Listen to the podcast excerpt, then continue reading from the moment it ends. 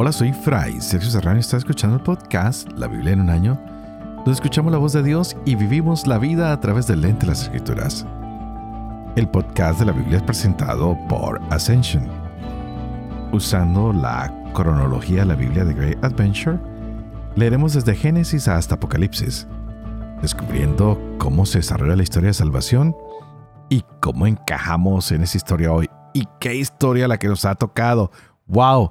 Esto del Apocalipsis y de la carta a los Hebreos, maravilloso. Y hablando de la carta a los Hebreos, recordemos que Jesús es superior a los ángeles, a los profetas, a todo. Y se ha humillado, se ha hecho hombre y ha venido a vivir con nosotros para enseñarnos cómo vivir. Ha muerto, ha resucitado, sufrió para unirse al trágico destino que todos tenemos que pasar. No es la vida fácil, claro que no. Sufrimos, lloramos, vivimos, pero estamos llamados a la salvación. De aquí en adelante, Jesús se va a convertir en el líder de nuestras vidas, no para que nosotros construyamos cosas efímeras y pasajeras, sino para que construyamos nuestro propio camino de historia de la salvación. El pueblo de Israel rechazó entrar a la tierra prometida ¿Vas a rechazar tú esta entrada al plan de salvación de Dios?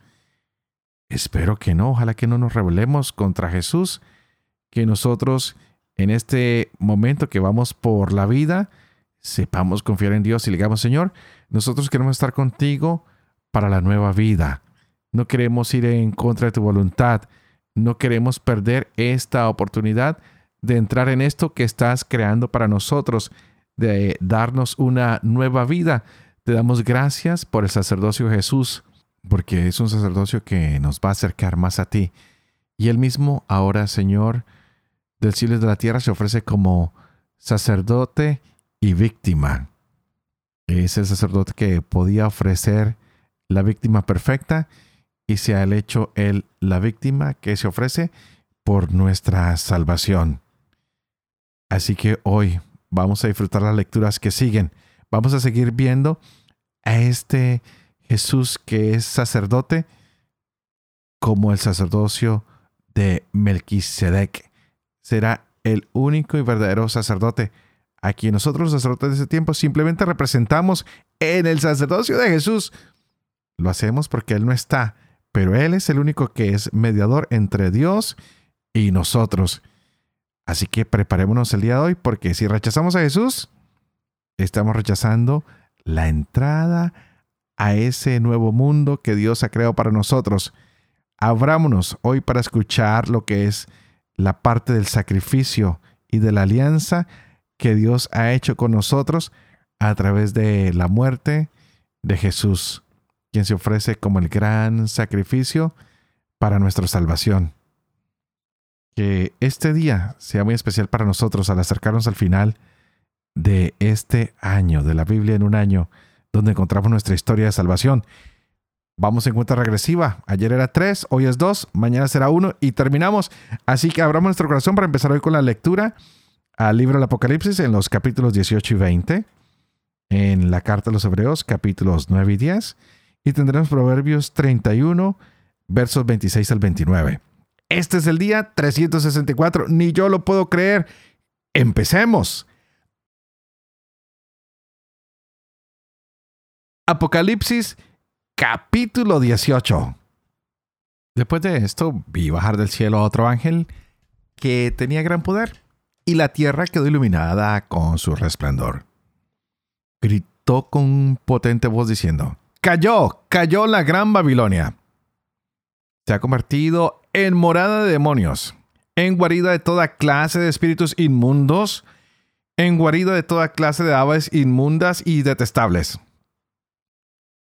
Porque del vino de sus prostituciones han bebido todas las naciones, y los reyes de la tierra han fornicado con ella, y los mercaderes de la tierra se han enriquecido con su lujo desenfrenado.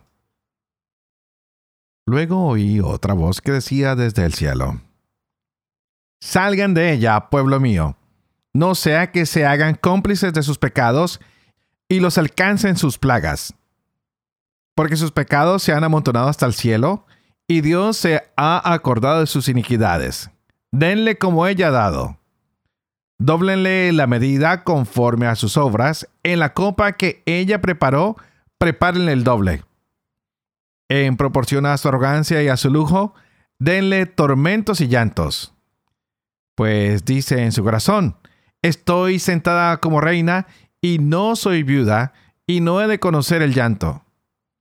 Por eso, en un solo día, llegarán sus plagas, peste, llanto y hambre, y será consumida por el fuego. Porque poderoso es el Señor, Dios que la ha condenado. Llorarán, harán duelo por ella los reyes de la tierra, los que con ella fornicaron y se dieron al lujo cuando vean la humareda de sus llamas. Se quedarán a distancia horrorizados ante su suplicio y dirán, ¡ay, ay, la gran ciudad! Babilonia, ciudad poderosa, que en una hora ha llegado tu juicio. Lloran y se lamentan por ella los mercaderes de la tierra, porque nadie compra ya sus cargamentos, cargamentos de oro y plata, piedras preciosas y perlas, lino y púrpura, seda y escarlata, toda clase de maderas olorosas y toda clase de objetos de marfil, toda clase de objetos de madera preciosa, de bronce, de hierro y de mármol, cinamomo, amomo, perfumes, mirra, incienso, vino, aceite, harina, trigo, bestias de carga, ovejas, caballos y carros, esclavos y mercancía humana. Y los frutos en sazón que codiciaba tu alma se han alejado de ti, y toda magnificencia y esplendor se han terminado para ti y nunca jamás aparecerán. Los mercaderes de estas cosas, los que a costa de ellas se habían enriquecido, se quedarán a distancia horrorizados ante su suplicio, llorando y lamentándose. Ay, ay, la gran ciudad, vestida de lino, púrpura y escarlata, resplandeciente de oro, piedras preciosas y perlas, que en una hora ha sido arruinada tanta riqueza. Todos los capitanes, oficiales de barco y los marineros, y cuantos se ocupan en trabajos del mar, se quedaron a distancia y gritaban al ver la humareda de sus llamas. ¿Quién como la gran ciudad? Y echando polvo sobre sus cabezas, gritaban llorando y lamentándose. ¡Ay, ay, la gran ciudad! con cuya opulencia se enriquecieron cuantos tenían las naves en el mar, que en una hora ha sido destruida. Alégrate por ella, cielo, y ustedes los santos, los apóstoles y los profetas, porque al condenarla a ella, Dios ha juzgado su causa. Un ángel poderoso alzó entonces una piedra como una gran rueda de molino y la arrojó al mar diciendo, Así de golpe será arrojada Babilonia, la gran ciudad, y no aparecerá ya más. Y la música de los citaristas y cantores, de los flautistas y trompetas, no se oirá más en ti. Artífice de arte alguna no se hallará más en ti. La voz de la rueda del molino no se oirá más en ti. La luz de la lámpara no lucirá más en ti. La voz del novio y de la novia no se oirá más en ti. Porque tus mercaderes eran los magnates de la tierra. Porque con tus hechicerías se extraviaron todas las naciones y en ella fue hallada la sangre de los profetas, y de los santos, y de todos los degollados de la tierra. Después oí en el cielo como un gran ruido de muchedumbre inmensa que decía, Aleluya, la salvación y la gloria y el poder son de nuestro Dios, porque sus juicios son verdaderos y justos. Porque ha juzgado a la gran prostituta que corrompía la tierra con su prostitución, y ha vengado en ella la sangre de sus siervos y por segunda vez dijeron, Aleluya, su humareda se eleva por los siglos de los siglos. Entonces los veinticuatro ancianos y los cuatro vivientes se postraron y adoraron a Dios, que está sentado en el trono, diciendo, Amén, aleluya. Y salió una voz del trono que decía, Alaben a nuestro Dios todos sus siervos y los que le temen pequeños y grandes. Y oí el ruido de muchedumbre inmensa y como el ruido de grandes aguas, y como el fragor de fuertes truenos. Y decían, Aleluya, porque ha establecido su reinado el Señor nuestro Dios Todopoderoso. Alegrémonos y regocijémonos, y démosle gloria porque han llegado las bodas del Cordero, y su esposa se ha engalanado, y se le ha concedido vestirse de lino deslumbrante de blancura. El lino son las buenas acciones de los santos. Luego me dice, escribe, dichosos los invitados al banquete de bodas del Cordero. Me dijo además, estas son palabras verdaderas de Dios. Entonces me postré a sus pies para adorarlo. Pero él me dice, no, cuidado, yo soy un siervo como tú y como tus hermanos que mantienen el testimonio de Jesús. A Dios tienes que adorar.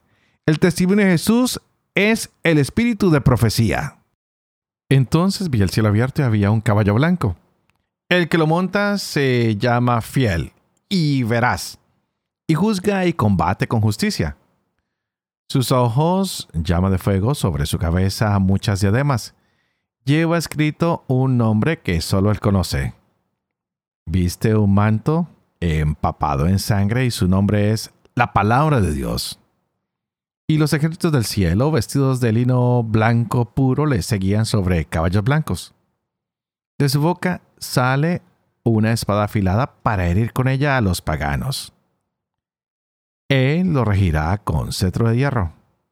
Él pisa el lagar del vino de la furiosa ira de Dios, el Todopoderoso. Lleva escrito un nombre en su manto y en su muslo, Rey de Reyes y Señor de Señores. Luego vi a un ángel de pie sobre el sol que gritaba con fuerte voz a todas las aves que volaban por lo alto del cielo.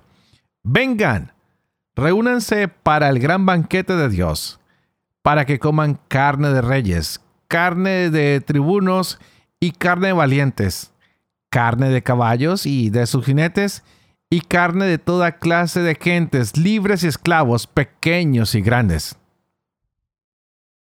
Vi entonces a la bestia y a los reyes de la tierra con sus ejércitos reunidos para entablar combate contra el que iba montado en el caballo y contra su ejército.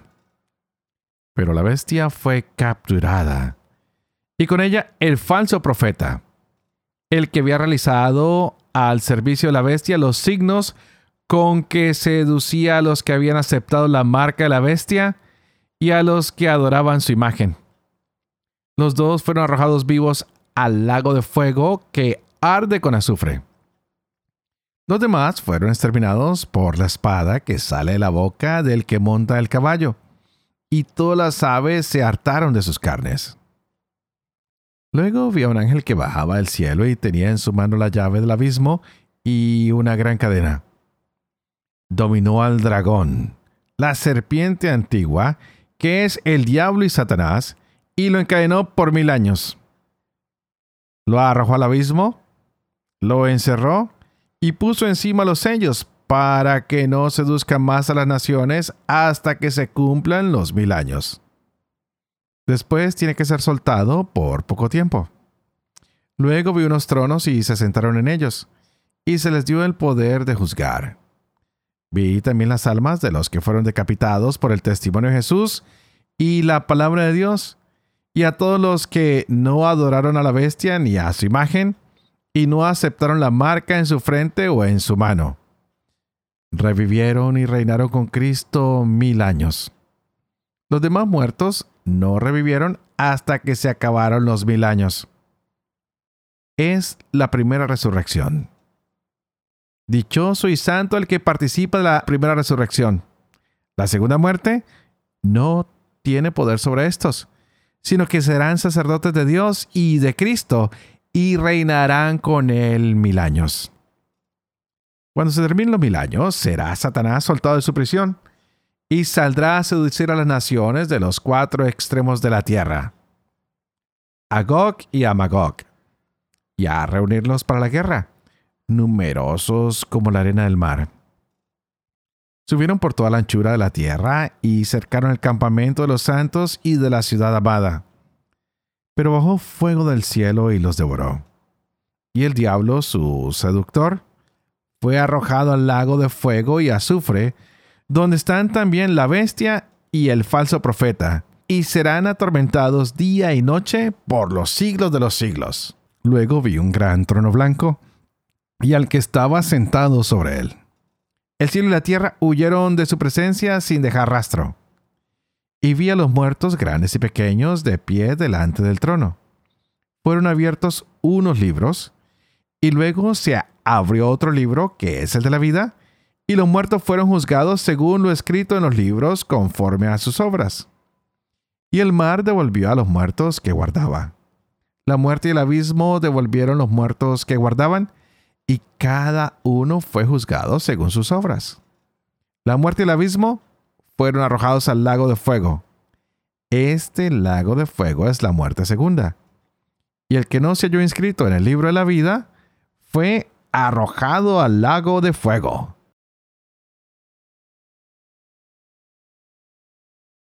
Hebreos capítulo 9 También la primera alianza tenía sus ritos litúrgicos y su santuario terreno. Porque se instaló una primera parte de la tienda donde se llama el candelabro y la mesa con los panes presentados, que se llama santo. Detrás de la segunda cortina se hallaba la tienda llamada Santo de los Santos, que contenía el altar de oro para el incienso, el arca de la alianza completamente cubierta de oro, y en ella la urna de oro con el maná, la vara florecida de Aarón y las tablas de la alianza. Encima del arca, los querubines de la gloria que cubrían con su sombra el propiciatorio. Mas no es este el momento de hablar de todo ello en detalle. Instaladas así estas cosas, los sacerdotes entran siempre en la primera parte de la tienda para desempeñar las funciones del culto. Pero en la segunda parte entra una vez al año y solo el sumo sacerdote y no sin sangre que ofrecer por sí mismo y por los pecados del pueblo. De esa manera, daba a entender el Espíritu Santo que aún no estaba abierto el camino del santuario mientras subsistiera la primera tienda. Todo ello es un símbolo del tiempo presente en que se ofrecen dones y sacrificios incapaces de perfeccionar en su conciencia al que da culto, y solo son prescripciones carnales que versan sobre comidas y bebidas y sobre abluciones de todo género impuestas hasta el tiempo de la renovación. En cambio, se presentó Cristo como sumo sacerdote de los bienes futuros, a través de una tienda mayor y más perfecta, no fabricada por mano de hombre, es decir, no de este mundo. Y penetró en el santuario una vez para siempre, no con sangre de machos cabríos ni de novillos, sino con su propia sangre, consiguiendo una liberación definitiva. Pues si la sangre de machos cabríos y de toros y la ceniza de una becerra santifican con su aspersión a los contaminados, en orden a la purificación de la carne, ¿cuánto más la sangre de Cristo, que por el Espíritu Eterno se ofreció a sí mismo sin mancha a Dios, purificará de las obras muertas nuestra conciencia para rendir culto al Dios vivo.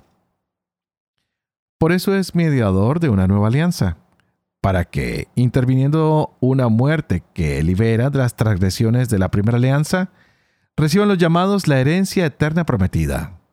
Pues donde hay testamento se requiere que conste la muerte del testador, ya que el testamento es válido en caso de función, no teniendo valor en vida del testador. Así tampoco la primera alianza se inauguró sin sangre. Pues Moisés, después de haber leído a todo el pueblo todos los preceptos según la ley, tomó la sangre de los novillos y machos cabríos con agua, lana escarlata e hisopo, y roció el libro mismo y a todo el pueblo, diciendo, Esta es la sangre de la alianza que Dios ha ordenado para ustedes. Igualmente roció con sangre la tienda y todos los objetos del culto pues según la ley, casi todo ha de ser purificado con sangre y sin derramamiento de sangre no hay remisión. Así pues, si es necesario que las figuras de las realidades celestiales sean purificadas de esa manera, también lo es que las realidades celestiales se purifiquen, pero con sacrificios más excelentes que aquellas. Pues bien, Cristo no entró en un santuario hecho por mano humana, en una reproducción del verdadero, sino en el mismo cielo, para presentarse ahora ante el acatamiento de Dios en favor nuestro, y no para ofrecerse a sí mismo repetidas veces, al modo como el sumo sacerdote que entra cada año en el santuario con sangre ajena. Para ello, habría tenido que sufrir muchas veces desde la creación del mundo, sino que se ha manifestado ahora una sola vez, al fin de los tiempos, para la destrucción del pecado mediante su sacrificio. Y del mismo modo que el destino de los hombres es que mueran una sola vez y luego ser juzgados, así también Cristo, después de haberse ofrecido una sola vez para quitar los pecados de la multitud, se aparecerá por segunda vez sin relación con el pecado a los que le esperan para su salvación. No teniendo la ley más que una sombra de los bienes futuros, no la imagen de las cosas, no puede nunca, mediante unos mismos sacrificios que se ofrecen sin cesar año tras año, dar la perfección a quienes se acercan a ellos. De otro modo, no habrían cesado de ofrecerlos al no tener ya conciencia de pecado los que ofrecen ese culto una vez purificados. Al contrario, con ellos se renueva cada año el recuerdo de los pecados, pues es imposible que la sangre de toros y cabras borre los pecados. Por eso, al entrar en este mundo, dice, Sacrificio y oblación no quisiste, pero me has formado un cuerpo. Holocaustos y sacrificios por el pecado no te agradaron. Entonces dije, He aquí que vengo, pues de mí está escrito en el rollo del libro, a hacer, oh Dios, tu voluntad. Dice primero, sacrificios y oblaciones y holocaustos y sacrificios por el pecado no los quisiste ni te agradaron. Cosas todas ofrecidas conforme a la ley. Entonces añade, He aquí que vengo a hacer tu voluntad. Deroga lo primero para establecer lo segundo. En virtud de esa voluntad, quedamos santificados mediante la oblación de una vez para siempre del cuerpo de Jesucristo.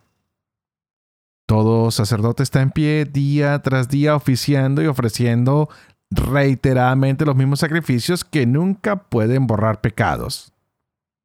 Él, por el contrario, habiendo ofrecido por los pecados un solo sacrificio, se sentó a la diestra de Dios para siempre, esperando desde entonces hasta que sus enemigos sean puestos como estrado de sus pies.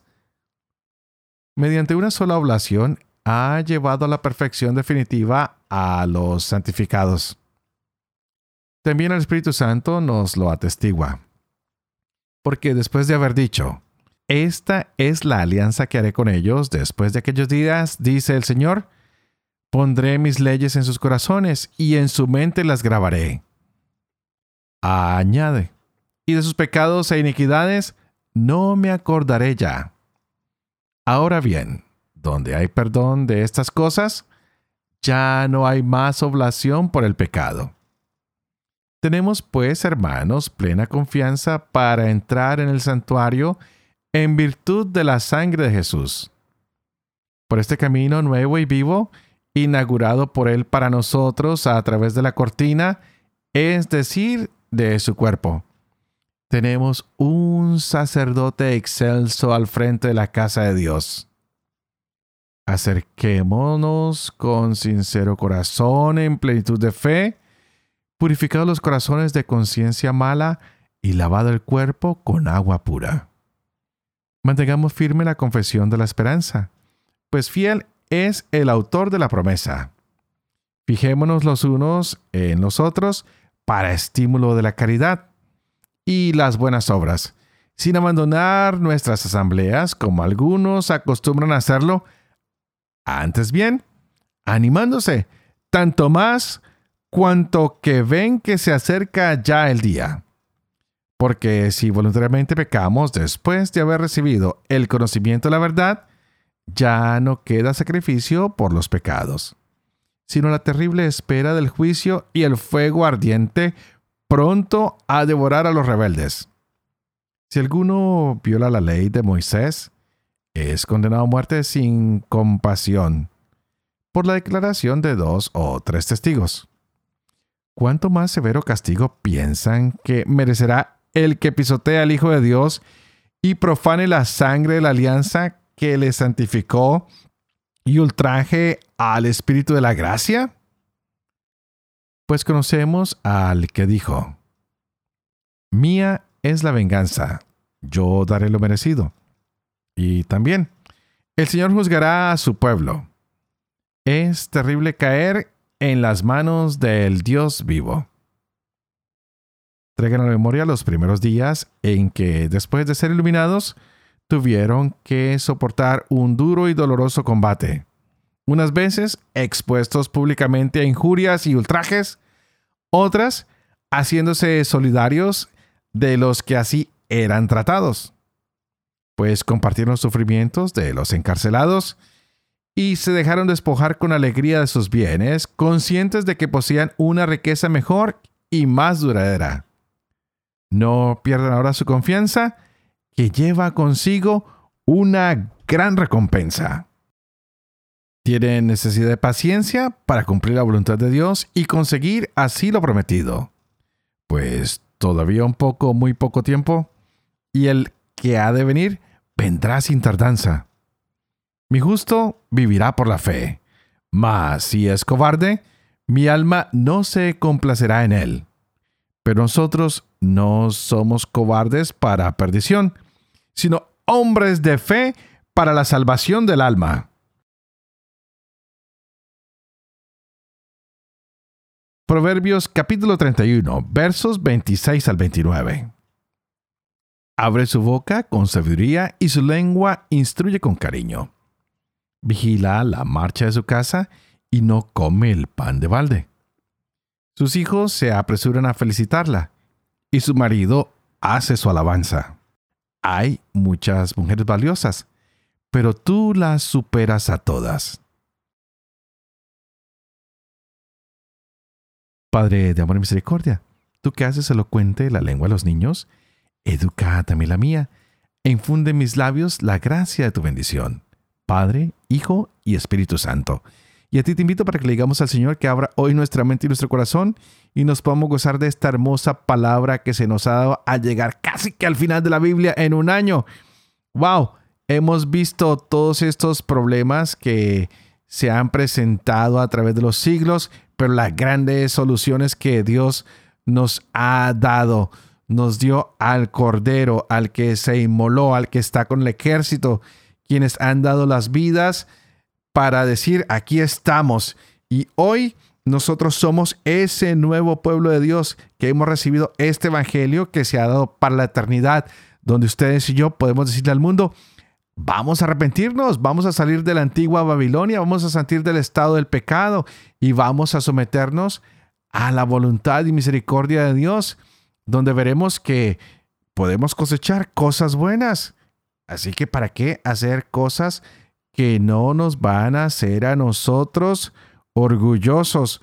Ojalá que no nos intoxiquemos, que no nos dejemos llevar por el mar, por las malas costumbres, sino que cada día nos purifiquemos más y más, pidiéndole al Señor que nos ayude, que no nos permita caer en el engaño de la bestia, sino que cada día nos dejemos llevar más por ese Cordero Santo y maravilloso.